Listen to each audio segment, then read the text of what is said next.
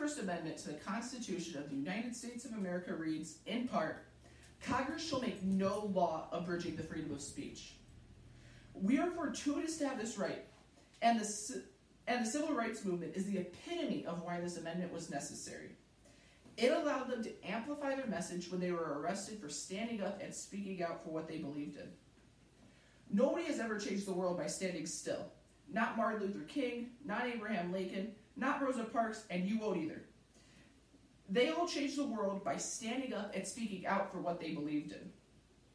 The world has changed for the better because people have stood up and spoken out.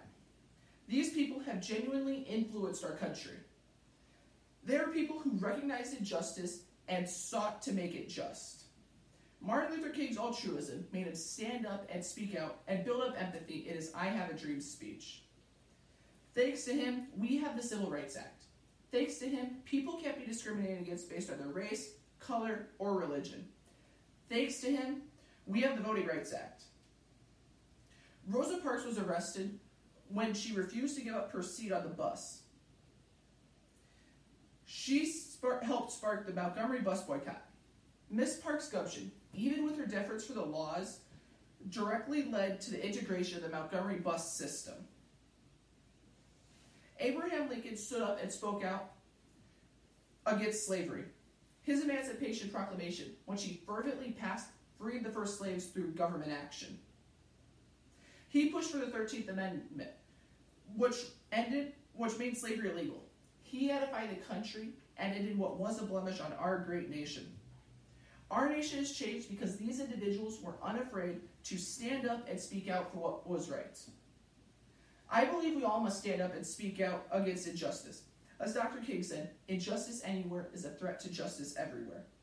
Whether it's economic or racial injustice, we must stand up and speak out because we cannot allow injustice a home in our country, the, the land of opportunity.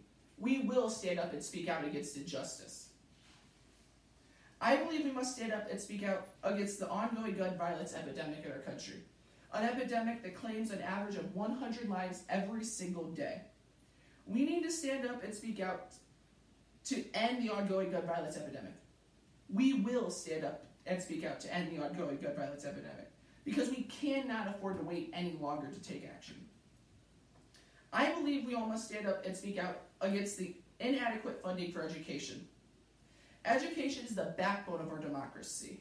Education helps prepare us for the future so that we can continue to compete in a global economy. Fully funding education will allow us to create the next Apple, the next Google, or even the next Amazon. We need to stand up and speak out against inadequate funding for education because we cannot afford to wait for fully funded education. I believe we all must stand up and speak out against any and all attempts at voter suppression. Voting is a fundamental right granted to us. Voting is one way that we are able to stand up and speak out for what we believe in. We cannot afford to allow others to take that away from us. We must stand up and speak out to protect the right to vote. We will stand up and speak out against any attempt at suppressing the votes. Blaise Pascal said, All man's troubles come from not knowing how to sit still in one room. I disagree. I disagree. I disagree. Sitting still has never solved anything. Being complacent has never solved anything. All good things have come from people standing up and speaking out for what they believed in.